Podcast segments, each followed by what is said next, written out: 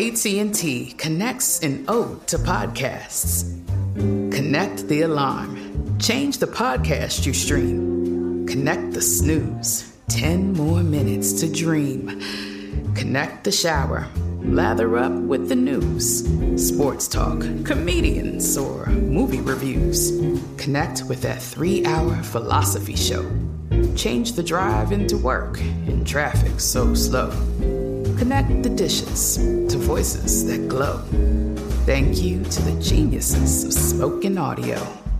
Connect the stories. Change your perspective. Connecting changes everything. AT&T.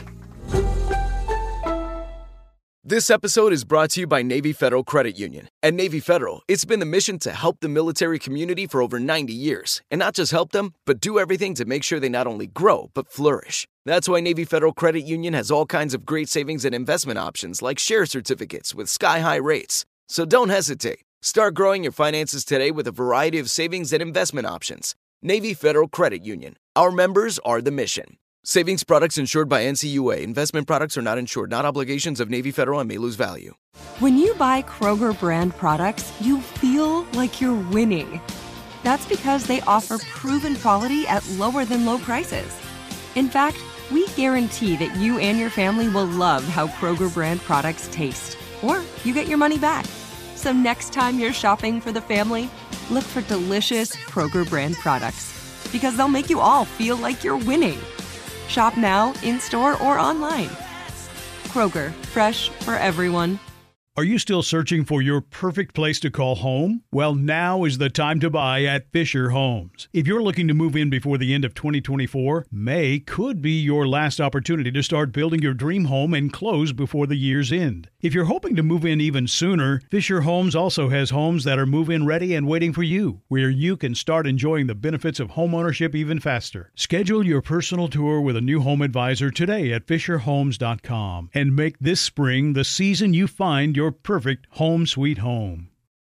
Are you spending more time in your basement now that it's your rec room, office, kids' playroom, or home gym? Well, you need to ventilate those spaces to remove stagnant, musty air. For over 20 years, the EZ Breathe ventilation system exchanges dirty, damp air for cleaner, drier, healthier air. Take charge of your indoor air with your own EZ Breathe ventilation system. You can get it installed, or DIY kits are available. Just call 866 822 7328 or visit takechargeofyourair.com and receive 20% off today. Brought to you by Toyota. Let's go places. Welcome to Forward Thinking.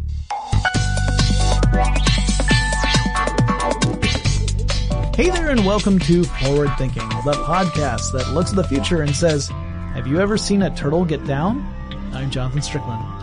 And I'm Joe McCormick. That that is a good one. Yeah, yeah, it's it's it's like a uh, you have to make a hop No, from from the lyric it. to the artist to the topic. So our other host, Lauren Vogelbaum, is not with us today. She is off exploring the wonders of the sewers of New York City to find that mystical turtle gang. But Yes. uh, she will be back with us next time. Hopefully with pizza. Right. You never pay full price for late pizza. No, you don't. So uh, let's uh, let's let's let's transition smoothly, if we will, into the actual topic for today. This is the least smooth thing that has ever happened. That's fine. Uh, I I I am used to that at this point. We want to talk a little bit about a, a topic that plays into something we've chatted about many times before. It kind of taps back into the that idea of how could you attain immortality, and we've talked about in lots of episodes. Uh, there was the future of blood. Um, there was Who Wants to Live Forever. There was Human Plus, transhumanism uh, episode, and most recently in the anti-aging debate Yeah. episode. And uh, there's this whole idea about how can we attain immortality. There are a lot of people who think that that actually is within our grasp. Uh, Ray Kurzweil is a person that we talk about a lot on this show as one of those people. Or wh- whether or not immortality is possible, ex- uh, at least uh, radical life extension. Right. Yeah. If not immortality, the idea of living uh, perhaps indefinitely, and and uh, one of the fears that people have is that what if we do figure out how to do that, but I'm dead before that happens. Yeah, I missed the window, so it's only my, my darn kids that get to live forever, and I die before I get the chance. I paid for those jerks to go through school and I don't get to live forever. Right. Yeah. Uh, this is something that comes up. So the obvious solution here is put me on ice, you Yeah, know? Freeze me, buddy. And so today we're going to be talking about cryonics, the idea of using extreme low temperatures Mm-hmm. and cooling to preserve the human body, or more specifically, the human brain and sometimes the body. Yeah. With the hopes that in the future it could be defrosted and brought right back to life. Right. And then the important thing here is that uh, we are talking about freezing someone after they have been declared dead, as opposed to you're entering some sort of suspended animation alien style. Right. That might be a cool topic to do uh, a whole other time, like sus- general suspended animation. Right. Yeah. Can they, can they put you in a tube and let you go to sleep for 67 years on the way to some other planet? Yeah, Can you Rip Van Winkle it? Right. Uh, that's a, uh, that would be a great uh, companion episode to this one. So we thought it might be interesting to kind of go through the history of cryonics uh, as well as the the theory behind it, and then some discussion about uh, is it at all plausible. Um, but before we do that, uh, I, I, I we have to address it. It's not in our notes, but we have to address it. One of the the most uh, well known urban legend stories about cryopreservation. Walt Disney oh, frozen under Pirates of the Caribbean. I should have known you were going this direction. That's not true, is not it? true at all. I don't think he was cryopreserved in any manner. No, he was not. Uh, but that is one of those enduring urban legends. I remember, uh, maybe it's not enduring today. I remember hearing it when I was a kid. Uh, but that is not the case. He was not cryopreserved in any way. Um, but that is one of those stories that you would hear. And I, I I love the audacity of it. Not just that he was put into cryogenic, uh, preservation, but that he, he is under a ma- major tourist attraction. Well, I love how this is a story that gets repeated in different variations throughout our culture, which is Mm. the famous or powerful person is not actually dead or not dead in the way you thought they were. Right. You know, Elvis is still alive. Hitler is still alive. Tupac. Right. Yeah. Anybody who's, I mean, whether they were loved or hated, uh, powerful or just well known, these, these public figures, uh, we, we, we tend to want to come up with stories for why they're not actually dead and just rotting in the ground. Right. There, there's something that happened and, and the cryopreservation version is a new, uh, is a new technological take on this. Yeah. Cause it used to just be like, oh, you know, the, the, there was a body double who died and Right. they're secretly alive somewhere. But now you can tell this same legend while accepting the fact that they did die. You just say, well, they're frozen and they Right. could come back. Right. So this idea dates back quite a ways, actually. The idea of resuscitating a preserved human being is a really old one, particularly if you take into account uh, certain religions and their fact, the, the, Right. the, the, par- the important factors of those religions. Sure, and that's not what we're going to be talking about No. today. Now, that of course is a very old idea, and uh, and there are lots of different ways you could believe in that. Some people believe in sort of the the spiritual survival of death, and Sure. you know Platonic dualism idea, where you have a soul that li- leaves the body on death and survives in some way. And some religions also believe in physical reanimation of the corpse at some kind of resurrection event Sure. or something like that, or reincarnation. Yep. There are lots of ways to go at it. Today, we're going to be focusing on the scientific idea of reanimation of the body and the brain. And and one of those early ideas, uh, I mean, obviously you could sit there and think of like Frankenstein being an example of that, but there is also a 19th century short novel titled "The Man with the Broken Ear." Mm-hmm. It's written by a French author, in which a biology professor puts a person in suspended animation by drying him out, removing the water, and then brings Turning him, back. into into man jerky. Yeah, exactly. It just becomes uh, the, the the Macho Man Randy Savage's worst uh, nightmare in that case. Oh yeah. Yeah. So at any rate, uh, that it, this was an idea being thought about well before anyone came up with the notion of of uh, cryopreservation. But the first really serious proposal to use uh, refrigeration, or actually even beyond refrigeration, we're talking about uh, vitrification to preserve humans, dates back to uh, Robert Ettinger, who published a book in 1962 called "The Prospect of Immortality."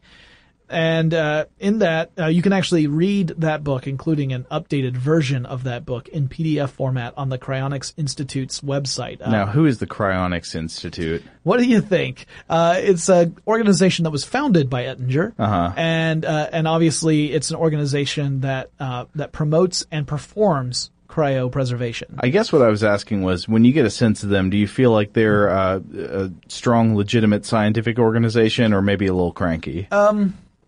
That's a difficult thing to answer. Uh, my personal belief, uh, we're getting a little ahead of this, but my personal belief is that cryonics is uh, uh, perhaps goes beyond optimistic into wishful thinking uh, based upon just what we know right now. And Yeah. so I think that their practices are based upon the most comprehensive scientific knowledge we have at this time, but there are huge gaps in that scientific knowledge they that make are, a lot of very uh, optimistic assumptions. yeah, it makes me think of uh, of the underpants gnomes.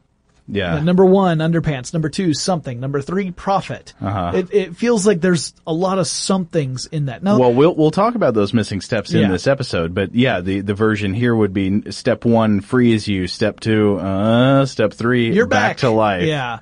So Ettinger was a physicist and mathematician. I say was because he has passed on. He is cryopreserved. uh who not only wrote about cryonics, but he founded that Cryonics Institute as well as the Immortalist Society. So he was a futurist who was really thinking about this stuff, including transhumanism. So covering a lot of the topics that we've talked about here on Forward Thinking. Uh, he died in 2011 at the age of 92 Ah, and wow. was cryopreserved. Uh, and Ettinger's premise in the book is as follows. This is a, a direct quote from chapter one of his book. The fact, at very low temperatures, it is possible right now to preserve dead people with essentially no deterioration indefinitely. Number two, the assumption. If civilization endures, medical science should eventually be able to repair almost any damage to the human body, including freezing damage and senile debility or other cause of death. It is that second part, the assumption that a lot of people take exception to, right? The Right. idea that um, just because civilization endures, th- this is presupposing that what you are saying is actually possible. And if it is possible, then we agree. Yes, we will one day figure it out. But what if it is not possible? That's the problem. Well, also, just as stated, I'm sure Ettinger in some way anticipates this, but just in the simple way it was stated here, I might also take issue with the first part, the fact that it's possible to freeze people with essentially no deterioration, because I think what that's talking about there is it prevents the onset of natural decay. Yes. Your body does not uh, go into cell death and continue to rot, essentially, but there, the freezing process inherently does introduce uh, qu- quality of tissue preservation problems on its own. Yes, we'll talk a little bit more about those. Not only that, but there's no substantiation to the belief that that deterioration wouldn't have some other uh, manifestation. Like, if the brain is inactive that long, would would you be able to revive a person? Yeah. like you might be able to revive tissue and make, and the body could technically live again, but there might not be a person there anymore. Right. That's Um, uh, that's a good point. I will also bring that up later. But we should, for a moment, take the cryonicist's point of view. Is that Yes. a word, cryonicist? Uh, the, the cryonics advocate's point of view, and say, what does the service claim to offer? So the basic claim is that cryopreservation will keep a body intact long enough for medical science to advance to the point where any damage that was endured by the body, including death itself, can be reversed. In fact, it has to include death because cryopreservation is really about uh, suspended death, not suspended life. Right. And uh, and so not only do you have to reverse the cryopreservation process itself, which is a tall order, but then also reverse anything that led to the person dying in the first place, whether it was a terminal illness or some other organ failure or whatever it might be. Right.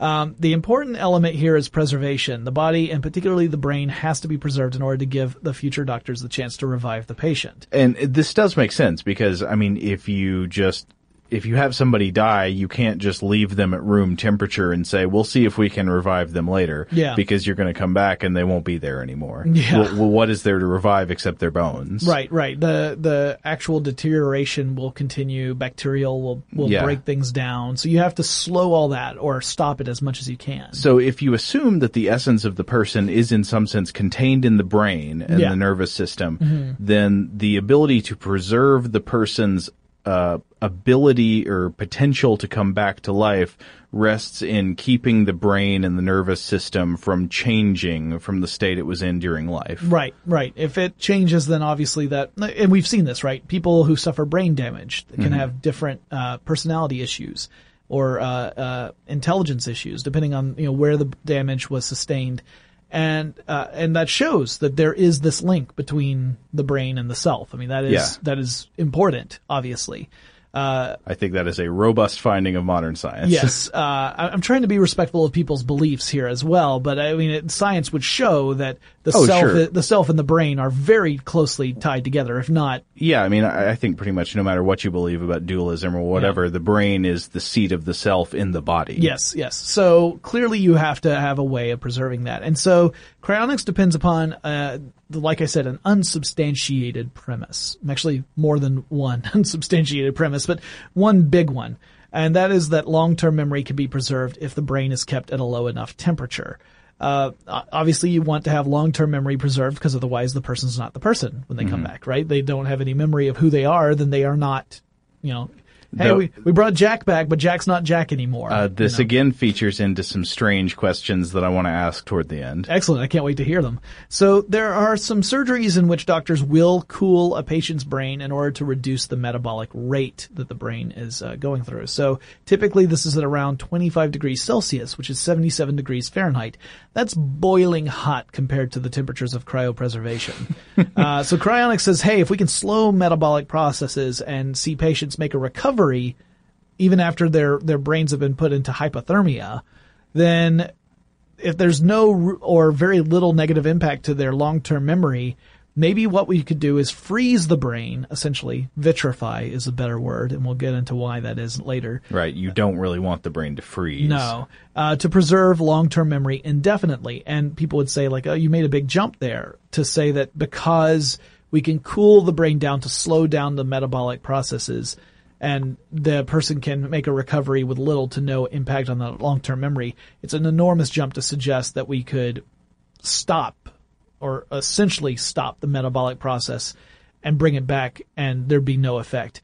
Um, the prevailing theory in medicine is that the brain needs to be continuously active for memory to survive. So even in the surgery example I was giving, the brain is still active. It's just slowed down significantly, but it's not like it stopped. And so, uh, it could very well be that the people who are arguing for cryonics are absolutely correct in their assumption, but we don't have the scientific evidence to prove that yet. Yeah. Now we mentioned at the beginning that this is a fundamentally different idea than the idea of suspended animation, Yes. like sending the body into some form of. Often the idea of cold temperatures is involved, but Yeah. not necessarily. There, there are just different ideas about how you might make a human hibernate Right. to stop their metabolism, so they don't age, they don't need to eat, and Right. stuff like that during like a long- Demolition Man, the, Yeah. the amazing documentary Demolition Man has a lot of that in there. Or as we said, Alien, Yes. the Alien yeah, series. yeah, yeah. And in these cases, it's it's not cryopreservation because you're not being preserved. You're sort of going into hibernation. You Right. don't die first. Right. So cryopreservation, it does involve suspending a person after they have died. Suspended death, as, as Ettinger argued, it should be thought of as, as opposed to suspended animation. Uh, because, uh, it was, it's, it's easier to do, for one thing. There are fewer ethical concerns, mm-hmm. right? Because the person's already dead. So the, the biggest ethical concern is, is it ethical for you to ask for money for, to, to, for the service that you cannot guarantee will work? Mm-hmm. So you're, you're selling something and you don't know for sure that what you're selling will ever pay off in the long run.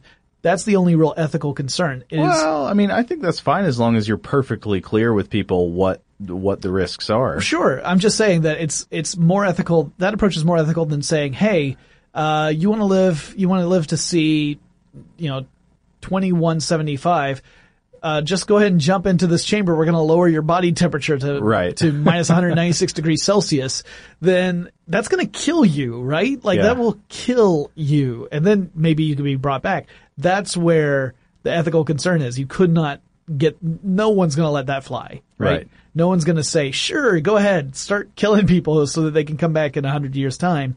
Um, so suspended death actually makes more sense and i- i- it's easier to achieve from a social point of view.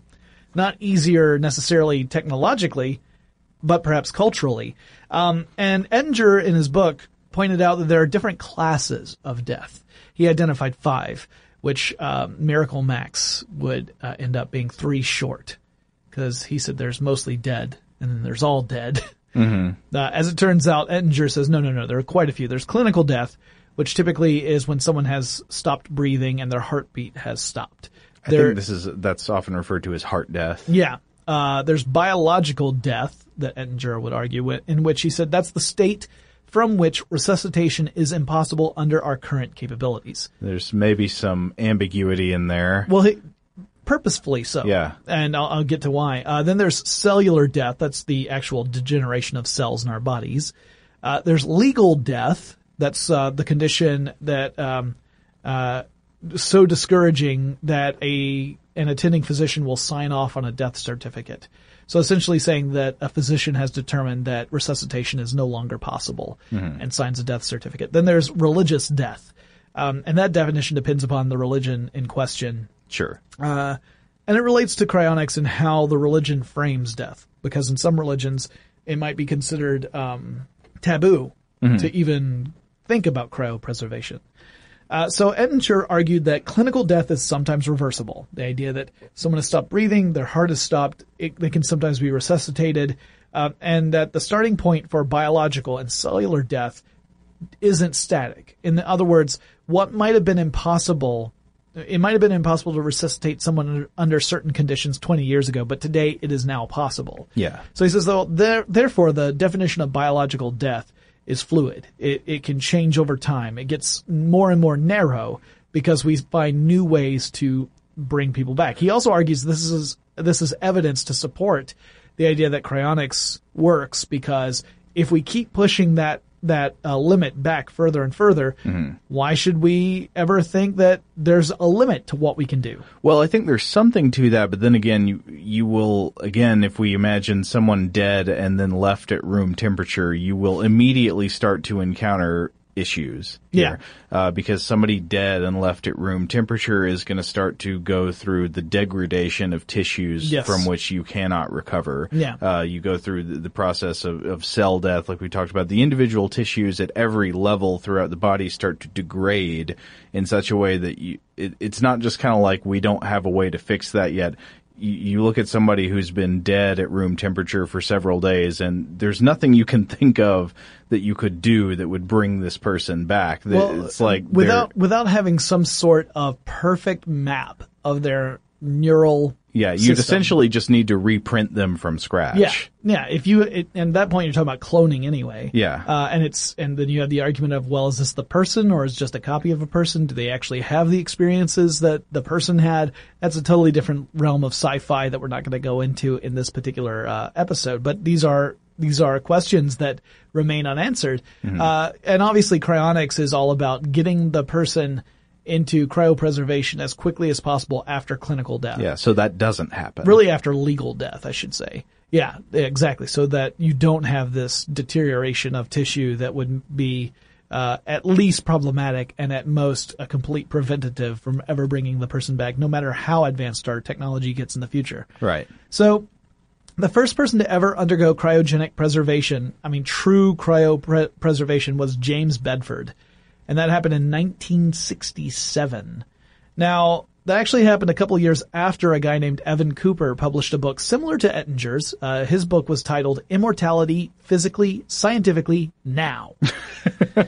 Uh, Cooper founded the Life Extension Society and tried to convince someone, anyone, to undergo cryopreservation after death. He, he Eh, was, nobody wanted to live forever. he was getting really uh, antsy about it. He was like, 50 million people die every year. Couldn't one of you say that I want to be cryopreserved?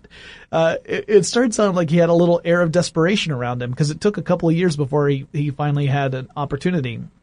Um, he, he, uh, he actually even said that the, the organization would pay for the cryopreservation. So the family uh, of the the deceased would not have to foot the bill for it because he just wanted to get things started. Yeah.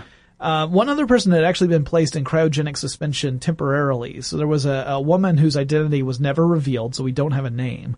But um, the time between her death and the cryopreservation process was considered too great that she had spent too long out in uh, in in sort of I think she was in a, a, a mortuary, so she, it wasn't like she had um, it wasn't like she was being stored at room temperature, but it still wasn't a temperature cold enough for cryopreservation. Right. And uh, it was it was cold enough to slow deterioration, but not to stop it. And so she was eventually removed from suspension and buried. Uh, so uh, she doesn't really count as far as people in the cryonics field are concerned. Bedford was a psychology professor who passed away at the age of 73 before being frozen. Uh, the Cryonics Society of California performed the procedure, and it's uh, it's kind of interesting. Um, he is still frozen. Uh, he, he, you can re- read all about James Bedford, and they actually did a transfer, I think, in 1991, which involved a a, uh, a thorough check to make sure that everything was a- as it should be. And according to the stuff I read, uh, he was in good shape, um, still frozen or vitrified, as we should say. I keep saying that. I mean, frozen is kind of like the layman term that you always hear when it comes to cryogenic preservation. Well, let's get into the actual specifics then. What what do they do to you, and what's the deal with this vitrification? Sure. So there's a company called Alcor that does this, and they have a pretty thorough PDF that explains the process. So I'm going to use them as an example, uh, keeping in mind that cryonics companies, there are a few out there, and they all generally follow the same sort of approach. Uh, one thing I should point out is that way back in the day, uh, the woman I was talking about who was put into cryogenic suspension, she wasn't actually treated with any chemicals to counteract ice crystal formation because she was Oh. she was really cryonically she was really not cryonically frozen she was dipped in liquid nitrogen essentially um, so that was a major difference but today cryopreservatives are definitely part of the procedure so Yeah. First, uh, Alcor says their first step is deployment and standby, which is where they get a notification that a customer is uh, is near death or has passed away, and they send a team to wherever that that customer happens to be. There, the patient is how they refer to them to wherever the patient is as soon as they are aware of it. And at the moment that the patient is declared legally dead, assuming it has not already happened, the team can then take action. Um, and that reduces the amount of time between the pronouncement of death and cryopreservation, which is critical. Just as you were saying earlier, Joe, you know, you can't waste any time or deterioration starts to happen. Um, so they, they then jump into stage two, which is stabilization. So the Alcor team uh, begins to cool the patient's body to just above freezing uh, to depress metabolism, and they restore circulation. They actually cause uh, blood to circulate again in order to uh, have oxygenated blood feed into the brain. Um, and they may, as part of this, also ventilate the lungs. They also administer anti-clotting medications, very important in order to get the blood to continue to flow through the circulatory system. Um, and if it will take any, a long time to get the patient to Alcor's facilities, they might replace the patient's blood with an organ preservation solution to protect against cold ischemia. So cold ischemia, that's actually something that happens with organ transplants. Um, it's the chilling of a tissue or organ during decreased blood perfusion or in the absence of blood supply. Uh, so when you are are um, removing an organ for transplant purposes and you're cooling it, that is the the cold ischemia. Uh, and then you also have warm ischemia. That's when you have the reverse process when you're warming the organ up and then and then uh, uh, performing the surgery to transplant it into a patient. Yeah, but at this stage in the process, if we were not to introduce some certain types of chemicals, we would really encounter problems. Yeah, Uh, um, because the body has a lot of water content. ton of it. Yeah. Have you ever noticed, Jonathan, that uh, say if you get some food out of the freezer, like some fresh vegetables or Yeah. fruits or meat or something like that, and then you cook it up, it doesn't quite have exactly the same texture it would have if you just had it fresh. Yeah, are you somehow moving this to a cannibalism discussion? I'm No, not no, really- no, no. no, no, no, no. I No, totally, I'm I just totally get where you're that, going. That you can tell just at that level, you Yeah. know, without any kind of scientific analysis, that something happens to organic tissues that are frozen, that Yes. have water content. Uh, and one of the main things that's going on here that scientists have identified is the problem of ice crystal formation. Yeah, uh, ice crystals, if they form in your, in your tissues, what happens is the ice crystals end up, uh, squishing cells, damaging cells, and killing cells. Yeah. Uh, so if ice crystals are forming in your blood, uh, in your, in your tissue, then you're, you're suffering tissue damage. And that's bad, obviously. You know, you're creating more work for the amazing scientists of the future to reverse when they're trying to revive somebody. So, So- one of the way, and obviously you don't want, yeah, you don't want your prefrontal cortex to be like that frozen okra that you got out of the freezer that Right. was so soggy and gross. Yeah. So instead you need to undergo some kind of procedure to prevent ice crystals from forming in the body when you go to these super cool temperatures. That brings us to phase three, which is the cryoprotectant perfusion process. Uh, so in that stage, which takes place at the Alcor facility, the patient's blood is replaced with vitrification solution. So now we're going to finally talk about vitrification. So the standard meaning of the word is to turn into a glass, essentially, that, that, that you're turned into glass through Yeah. some process. You're not actually turned into glass. No, here. no. But in this case, uh, Alcor uses the term vitrification rather than frozen because the chemicals used to uh, in this in this phase actually protect water from solidifying into ice. Um, so this actually allows the the the tissues and water to to not form ice crystals, thus preserving the the cells, or at least that's the plan. So in this process, the water in cells is partially replaced with these chemicals, and that is hopefully something that could be reversed in the future when you're being revived. Now there are some problems with this process as well, the injection of the cryoprotectants, and I'm going to talk about a recent study towards the end of this episode that I think sort of addresses this problem. Okay. And then you had the final phase of this process, phase four, which is the cryogenic cool down. Uh-huh. Um, so the patient is cooled usually in a series of uh, uh, cooling periods because if you do it too fast, then you could have really bad tissue damage. Uh, but the patient is cooled to the temperature of liquid nitrogen, which is uh, at at the the warmest, negative 320.44 degrees Fahrenheit or nearly negative 196 degrees Celsius Yowza. and that's how they're kept at that temperature until they're it's time to thaw them out and uh, uh, either that means that we figured Or, out or until to, the power goes off. power goes off yeah the money runs out something Yeah. like that uh, but at any rate that's how they stay and uh, or uh, uh, barring any technical or financial failure uh, and at that temperature physical decay is pretty much stopped it is is so minor as to be negligible, and that's kind of what they talk about as you know indefinitely preserved until we're able to fix whatever the problems were. Now, being preserved doesn't necessarily mean that you have your own space.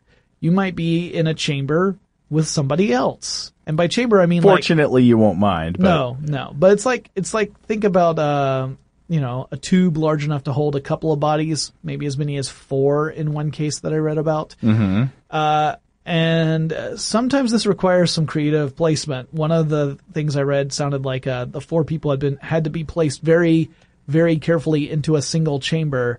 Uh, and it was like putting together a puzzle to see which bits could fit where. Oh. Yeah, um, not pleasant to think about. Definitely not dignifying to think about.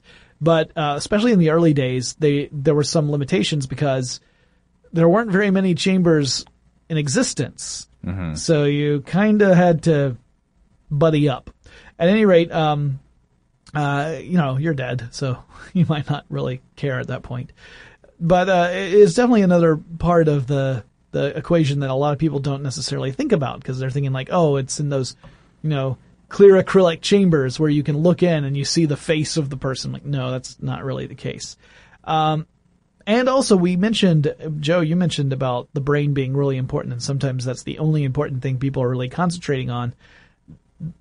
If you're looking at cryopreservation and you realize, like, oh, that price tag is really high, like, that's going to be a huge drain on finances. You look at the price tag and then you look at your body. You're like, well, does all this really matter all that much? yeah, so you could uh, go in for I didn't take care of it anyway. Yeah, you could go in for neurocryopreservation, which is a fancy way of saying they'll freeze your head and nothing else. So essentially, you, you get uh, uh, surgically decapitated, It's a bargain. and they, they yeah, you, you don't need nearly as much space for neurocryopreservation as you do for full cryopreservation. And of course, the idea behind that is that our brains have all the interesting stuff in them that makes us who we are. And hopefully, by the time we're able to start thawing people out, we'll also have the medical science necessary to create a new body, either through cloning or 3D printing or some other means that we don't even anticipate right now. Yeah. So you would have your head sewn onto the body of your new you, Dog yeah, or whatever. body. No, you, yeah, hopefully you get a robot. A very, very strong and powerful robot. This is sounding a lot like almost every episode of Futurama, right? That's another reason why I, I get a little skeptical. So, Uh, yeah, so so everything we've said before, that is what is supposed to happen. Yeah. It's so, sort of like what the claim is, how, what would work in theory if everything goes according to plan, and and how the preservation process works. Now we enter the section of our outline titled, uh, but uh, yeah, how do you how do you wake up? yeah, yeah, like that's, that's a big question. So, so Joe, um, has anyone figured out how to, how to do that? No, Yeah. no one has even close to figured out how to revive a dead person from a frozen state. The freezing does not keep you in a state. I mean, I think some people kind of think about it like this. Okay, if you freeze them, you just warm them back up. It's like you reverse the process and then they wake up. No, then you just have a warm dead body. Not a cold dead body, yeah. Right. So no one has figured out how to revive a dead person. I mean, Right. we've figured out how to Resuscitate people. yeah, people who you might go into cardiac arrest or something Right. like that. Uh, and there are some cases in which they can be brought back through through interventions. But uh, yeah, th- this kind of dead person, we, we don't The- know what you do with that. The really most sincerely dead, as the Munchkins would say. yeah, So not only have we not figured out that, at this point, as of right now, no mammals have ever been cooled to cryopreservation temperatures and revived. now there have been some kind of weird, creepy, but interesting experiments. Yeah, and those experiments usually involve mammals that have been uh, uh, operated on so that their blood has been swapped out for some sort of protective solution, and then the animals were cooled to below freezing, then rewarmed and revived, and that has worked out. I think dogs and monkeys largely have. I think it the- doesn't work out all the time. doesn't but- work out all the time. It's not 100% successful, but it's one of those things where there has been some success.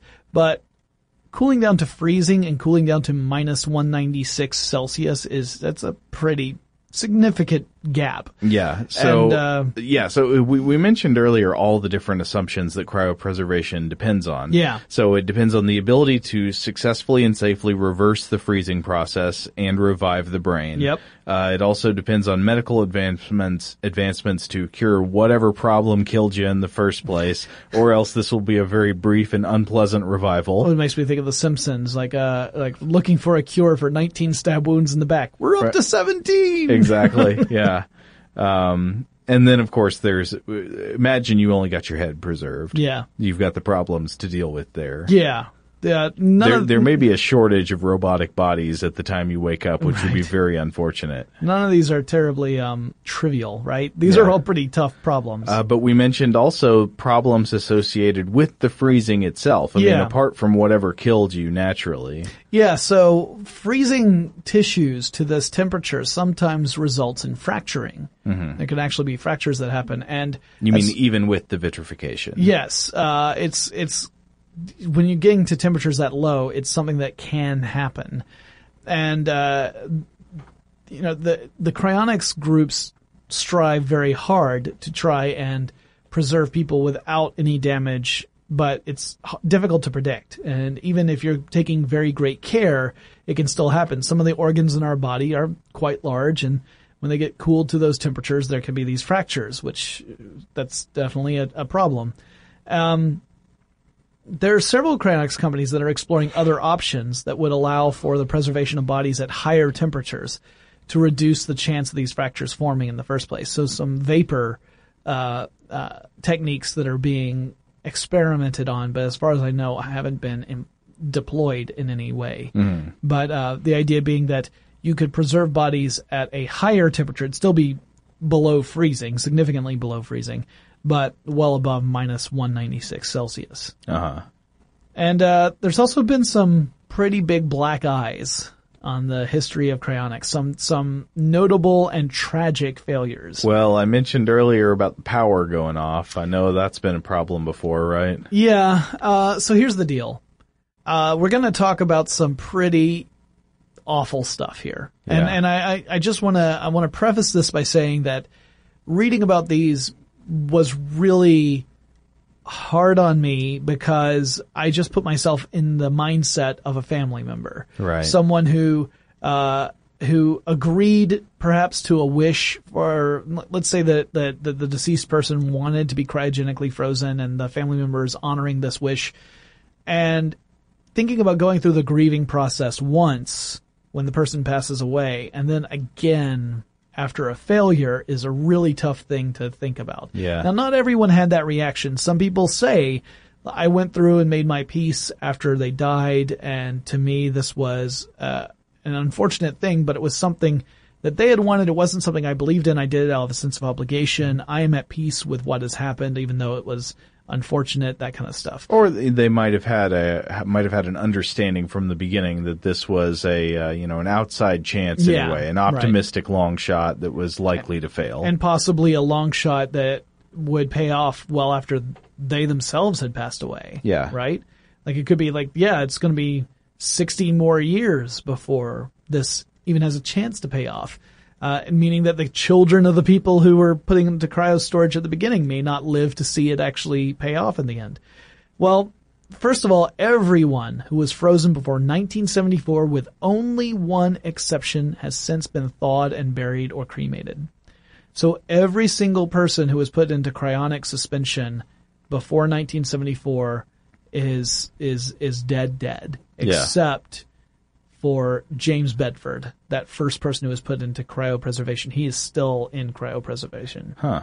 Uh, largely because he was transferred to the care of relatives for a while who were able to uh, uh, make certain that his uh, his cryogenic chamber was still being serviced with uh, liquid nitrogen to keep it at the right temperature, while some of the other facilities suffered massive problems.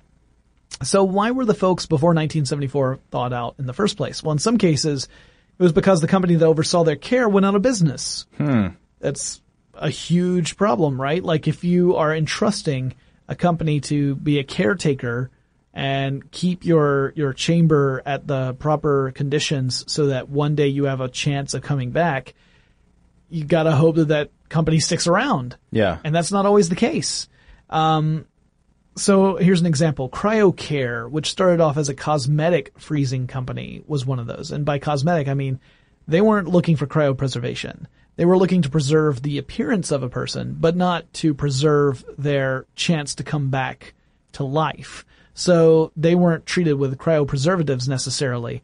But some of the um, the people who were put into cryogenic suspension were kind of handed over to CryoCare as the facility to take care of the chamber um, in the meantime. And so CryoCare went out of business a couple years after it launched, and the owner ended up turning all the patients over to other companies or back to the family members, who more often than not uh, uh, had the body thawed so that it could be buried or cremated.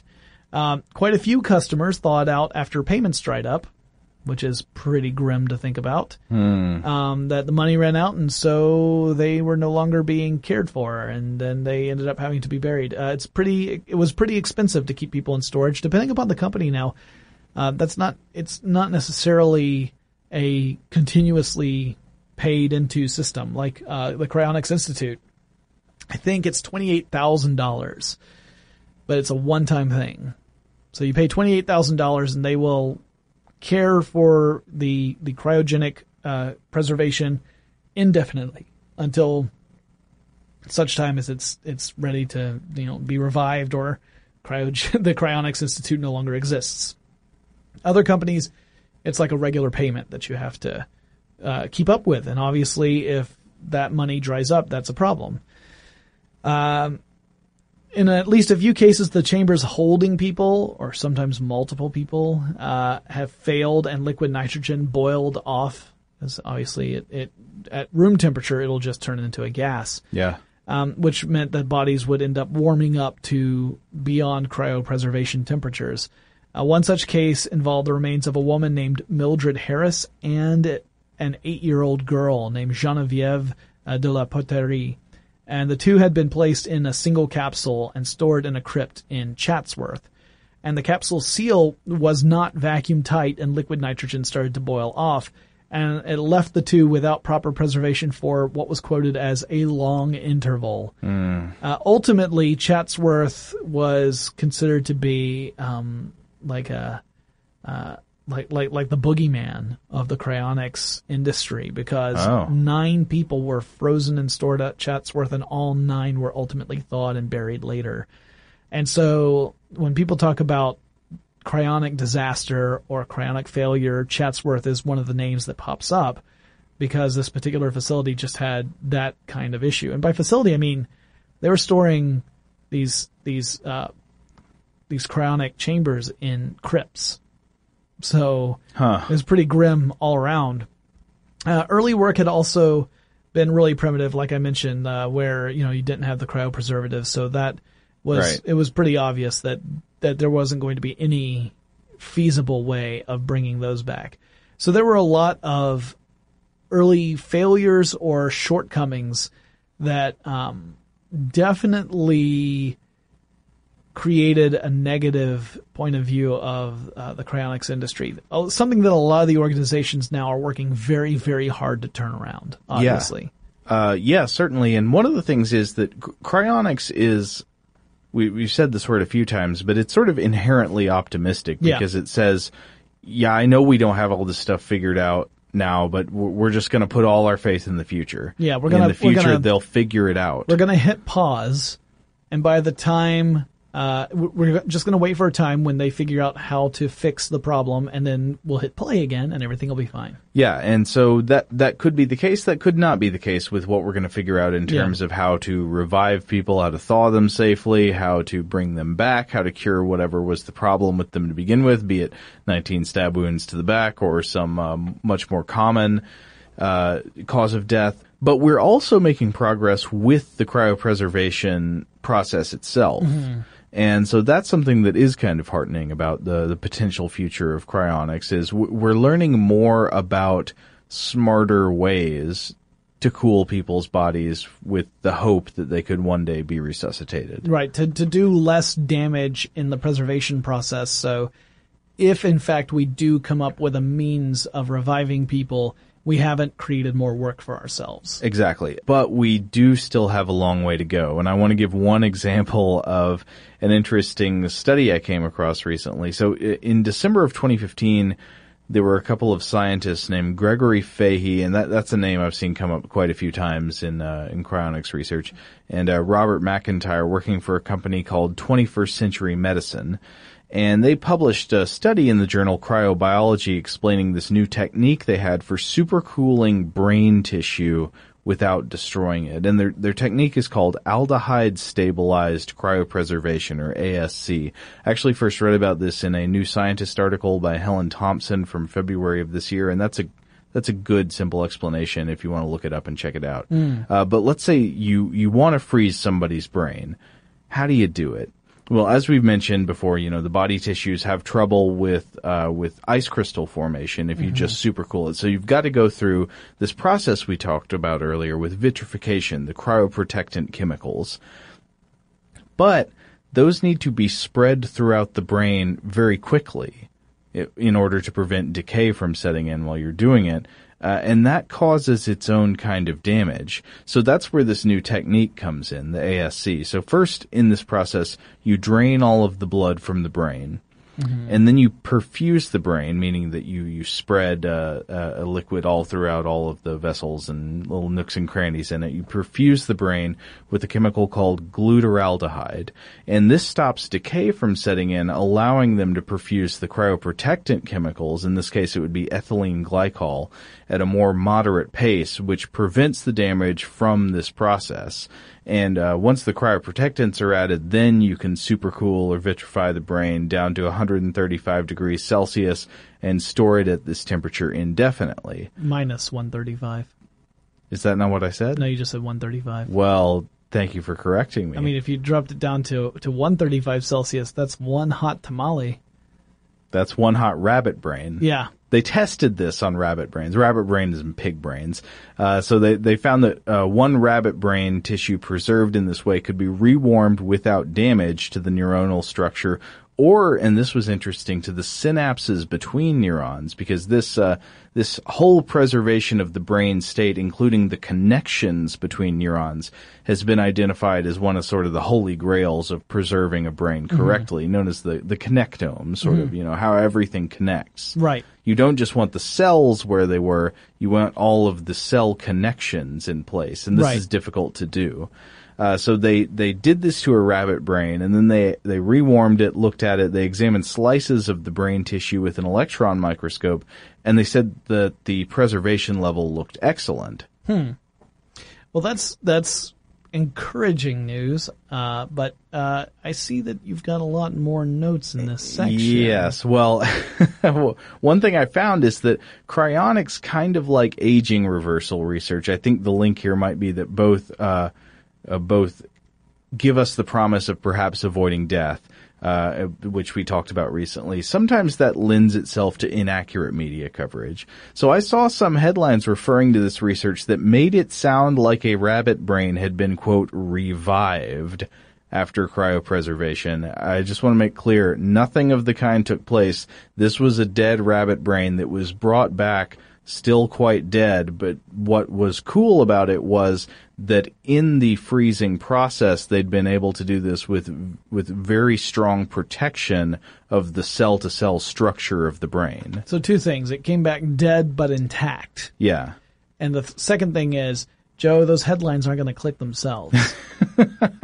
But there's there are more complications too. Yeah. Because as you might be able to guess, given its properties and what it could do in this uh, research, that glutaraldehyde stuff is not something you would ever want to put into the brain of a person or animal who needed to continue living. It's toxic. It's not good stuff. So while this process is a great step forward in terms of what we know about how to preserve brain tissue and its connectome intact, it doesn't mean that we've discovered the secret to perfect neuro cryo immortality because you've you've sort of solved one problem but created another one. You've had to fill the brain with this poison in order to keep its structure safe from the process. well, clearly, the the cryonics experts of the future will have some sort of brain bath. Well, they, you know, they do talk about that. So they say, well, maybe we're introducing, uh, we're, uh, avoiding one problem that cannot be dealt with by future technology, but by introducing another problem that can be dealt with by future technology. Interesting. But, but ultimately we don't know, you know, Yeah. we, we never know if something like this is going to work. So I, I don't know, cryonics to me is a very interesting realm of human technological and scientific exploration because it it leans so heavily on this optimistic impulse. Right. It's all it's a it's it's a field inherently about what we will be able to do in the future, which we can't know. It actually reminds me a lot of how some of the folks I know, uh, this more relevant several years ago than now, were almost dismissive of climate change, not because they didn't think it was happening, but because they were convinced we would tech our way out of it. yeah, we'll engineer our way out of the problem. Yeah. I've heard this pe- from people. Yeah. Yeah, so it's one of those things where you you think like you sound to me like you're making an excuse to not change your behaviors. Exactly. Well, I mean, I certainly hope that we can engineer our way out of climate change, Sure. but you shouldn't depend on that. Right. Whereas if you're talking about cryopreservation, I'm not saying the two are equivalent because the person's dead, right? So the person's dead and you're either going to bury the person, cremate them, donate them to science, whatever. The person, whatever the person's wishes were. If the person's wishes were for cryogenic suspension and, or, or cryopreservation, if you prefer, uh, and they had set aside the money to have that happen, I don't see it as inherently worse than those other options because there is, even though you might say like this, this whole vision is optimistic to the point of folly. If you, if you think that's true, it's no worse than just burying the person or cremating them or anything else. Uh, Sure. although you could, Except for costs, I guess. except for the cost, which, depending on what your plans are to do with your remains, might be about as expensive. Um, but uh, depending on again on the cryonics uh, company that you're talking about, y- I guess you could also argue that you are perhaps funding someone who you can't be entirely certain they sincerely believe that what they're doing will work. That's in, in other words, you might be worried that you're giving a con man money. Um, that- now, Well, hopefully you do enough research to to be able to tell the difference. yeah, well, it's it's weird though, right? Because you're talking about something that has an unproven benefit, mm-hmm. and so you could argue that By necessity, though. right, but you could argue that, that exactly because if we had already figured it out, then the person wouldn't have died in the first place, Right. But if you could argue that these these companies, whether they are knowingly engaged in it or not, could all be in the snake oil business. Right? Sure. Yeah. And so that could be your other objection is that you're giving money to people who are selling what could turn out to be false hope. The thing is, we just don't know right now. Uh-huh. It could turn out to perfectly work in the future, or it could turn out that it's a complete bust. Uh, can I introduce another weird concern? Hit me. That goes way beyond all of the practical medical stuff we've been talking about. Sure. Let's imagine you can do all of this. You Uh-huh. can revive people, you can freeze them without damage, you can bring their nervous system and brain back online. I still might have some questions. Uh, like we, we'd have to go into some weird territory about death and the nature of conscious experience. Uh, and questions like this might be kind of unavoidable in this territory. So how about the assumption of continuity of consciousness? Like we don't understand exactly how the sense of continuity of consciousness is created, but people are just assuming that if they get their brain presumed uh, preserved for a long period of time and then they get it thawed out, the brain will still be able to somehow reignite that same continuous conscious experience you've always had. Um, I don't know why that wouldn't be true, but do we at the same time know that it would be true? Like on one hand, you go to sleep every night, you wake up in the morning, and you don't get the sense that the person you were yesterday died and now you're a new person, right? There's some kind Wait, of wait, you don't get that? there's some kind of sense of continuity there, Yes, right? yeah. Uh, and the same thing happens maybe even if you go under general anesthesia for surgery or some kind of deep, dreamless, you know, void of consciousness. Still, when you come out of it, you do have this sense of there, there's continuity from person to person. I'm still the same person. Yeah, I can give you a perfect example of this that doesn't date back to very long ago, which was when I w- had that allergic reaction. I blacked out. And in that, I have no memory of anything that happened between the moment when I blacked out and the moment when I regained consciousness. I appeared to be conscious because my eyes were still open, but I was unresponsive.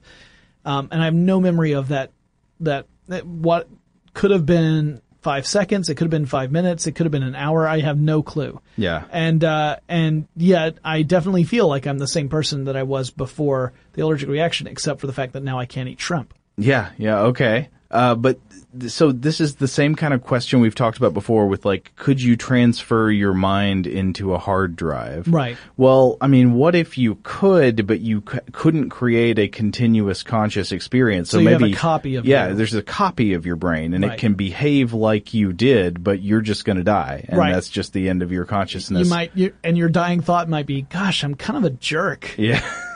Like, that's a possibility, right? Yeah, you interact with yourself. Now there's another jerk in a computer somewhere, and you don't get to be that jerk. Not only do I get like you. not only do I not get to be that jerk, but that jerk is effectively immortal. right. Yeah. Okay. Yeah. And so now uh, we've never vitrified somebody's brain for 200 years and brought it back to life.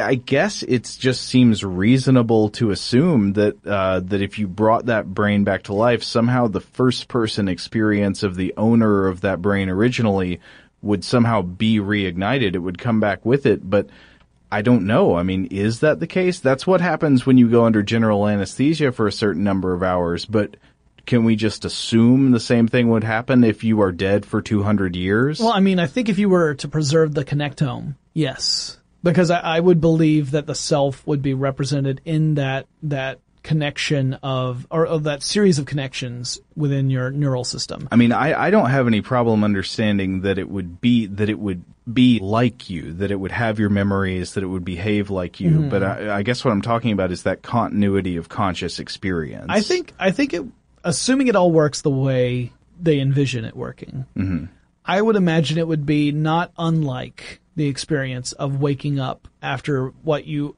perceive to be dreamless sleep, where y- you have no memory of the sleeping part, but you remember what happened the day before. Only in this case, it would be 200 years and a day ago. I mean, I don't Um, think that. I, I think that's not an unreasonable assumption, but it's just weird that we've we've never experimented Well, yeah, with anything even close There's to like no way to know, right? It's in, in no way right now for us to know. It, the only way to ever find out is if we in fact reach a point where we can revive someone from cryopreservation and then say, "So tell me about yourself." Uh, on a similar note, can you imagine how alien and weird it would be to be revived in a time decades removed from your own, where Mm-hmm. everyone you have known is gone? Yeah, and perhaps even two or three generations after everyone you have known is gone, they're also gone because it's been that long, depending upon how long it takes us to get to a point where, assuming this is possible, we figure it out. Yeah, I mean, what if you're cryopreserved and then you're brought back after the singularity or something like that, and you the world is just unrecognizable to Right. you? And you're like, well, great, I'm going to be a janitor, except I can't be because all the robots have all the jobs and I'm really just a sack of meat that's been left behind by everybody else. I mean, Congratulations, you'll you'll live as obsolete forever. it's it's a weird thing to consider. I mean, it's it, one of the things that is interesting about this show is that we get to look at all of these different ideas and hypotheses, um, and when you take each one in in turn and you just examine it, you know, completely secluded from all others, you can start making some pretty broad statements about your opinion, whether or not it's feasible or not feasible.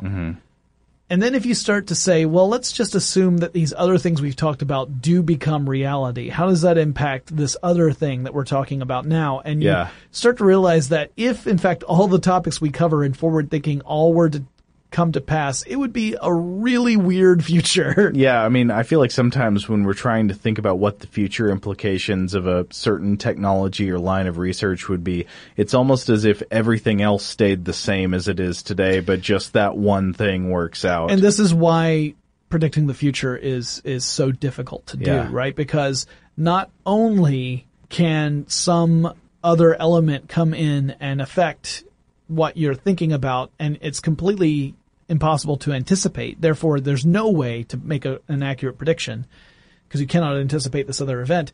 But you're also often taking this thing out of context, the context of the world that we live in, and the other things that can affect it. Uh, and and thus it makes it even more difficult to make predictions of what the future will be. Um, but if we didn't do that, we wouldn't have this gig. So we kind of have to. but yeah, it's uh, I propose it, that we replace it with a ultimate fighting gig. yeah, Yeah. Oh, I'm gonna need to get in some shape then. I, I'm in A shape right now, but it's not one that's good for ultimate fighting. Well, you could just be pri- uh, cryopreserved and come back at a time where it's easy to get in shape instantly. Right, right. Or maybe come back at a time where everyone is just physically weaker than I am. Right.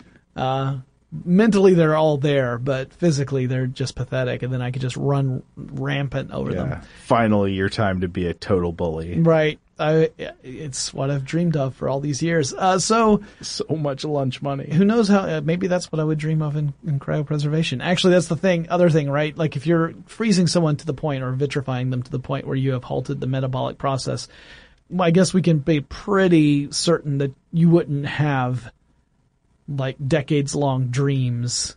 Oh, yeah. Everything no, would, I mean, everything if, would be done. uh, I mean, if you don't dream under general anesthesia, I can't see why you would dream after being dead and frozen. Yeah, yeah. I, I'm pretty sure that you wouldn't have to worry about waking up and like because I think there's probably some science fiction story out there where someone wakes up from uh, probably more likely suspended animation than cryopreservation and talks about the horrors that they saw that they witnessed while they were in that.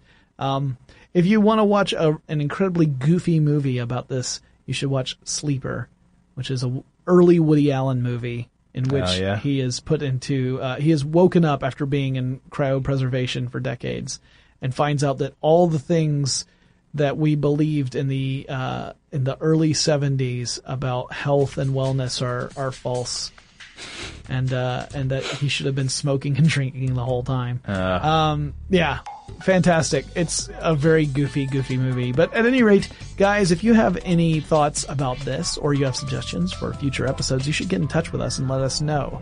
Our email address is fwthinking at howstuffworks.com. Or you can drop us a line on Twitter or Facebook. At Twitter, we are FW Thinking. And if you search FW Thinking in Facebook's search bar, will pop right up. You can leave us a message there.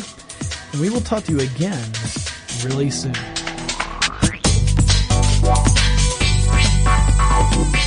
For more on this topic and the future of technology, visit forwardthinking.com.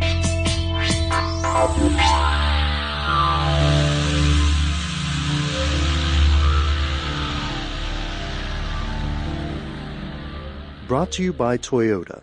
Let's go places. This is Malcolm Gladwell from Revisionist History. eBay Motors is here for the ride.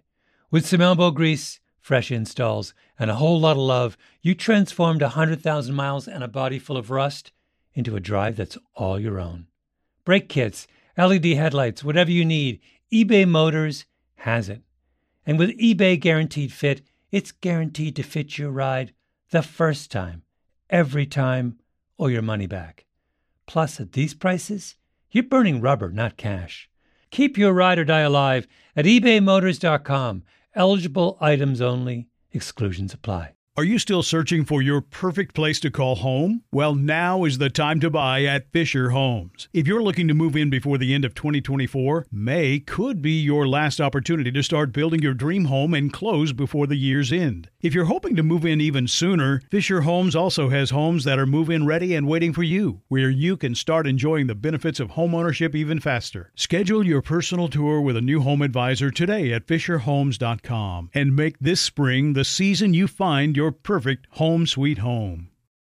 Are you spending more time in your basement now that it's your rec room, office, kids' playroom, or home gym? Well, you need to ventilate those spaces to remove stagnant, musty air. For over 20 years, the EZ Breathe ventilation system exchanges dirty, damp air for cleaner, drier, healthier air. Take charge of your indoor air with your own EZ Breathe ventilation system. You can get it installed, or DIY kits are available. Just call 866 822 7328 or visit takechargeofyourair.com and receive 20% off today. When you have health insurance, it's easy to forget about your out of pocket costs. That can be a lot of money. But are your bills accurate? It's estimated over 50% of medical bills contain errors. HealthLock can help. HealthLock technology securely connects with your insurance and flags any overbilling, wrong codes, and fraud. You can even have HealthLock work on your behalf to get money back from select past bills. To date, HealthLock has helped its members save over $130 million. To save, visit healthlock.com today. If a new house is on your wish list in the next five years, grow your savings faster and experience your dreams with an Ohio Homebuyer Plus account from Kemba Financial Credit Union. A savings account specifically designed to save for a new home where you can earn 7% APY, a $500 matching bonus, and a $1,500 mortgage closing cost credit. Learn more at Kemba.org. Offer expires March 31st, 2025. APY equals annual percentage yield. Restrictions apply. NMLS 292230. Equal housing lender. Federally insured by NCUA.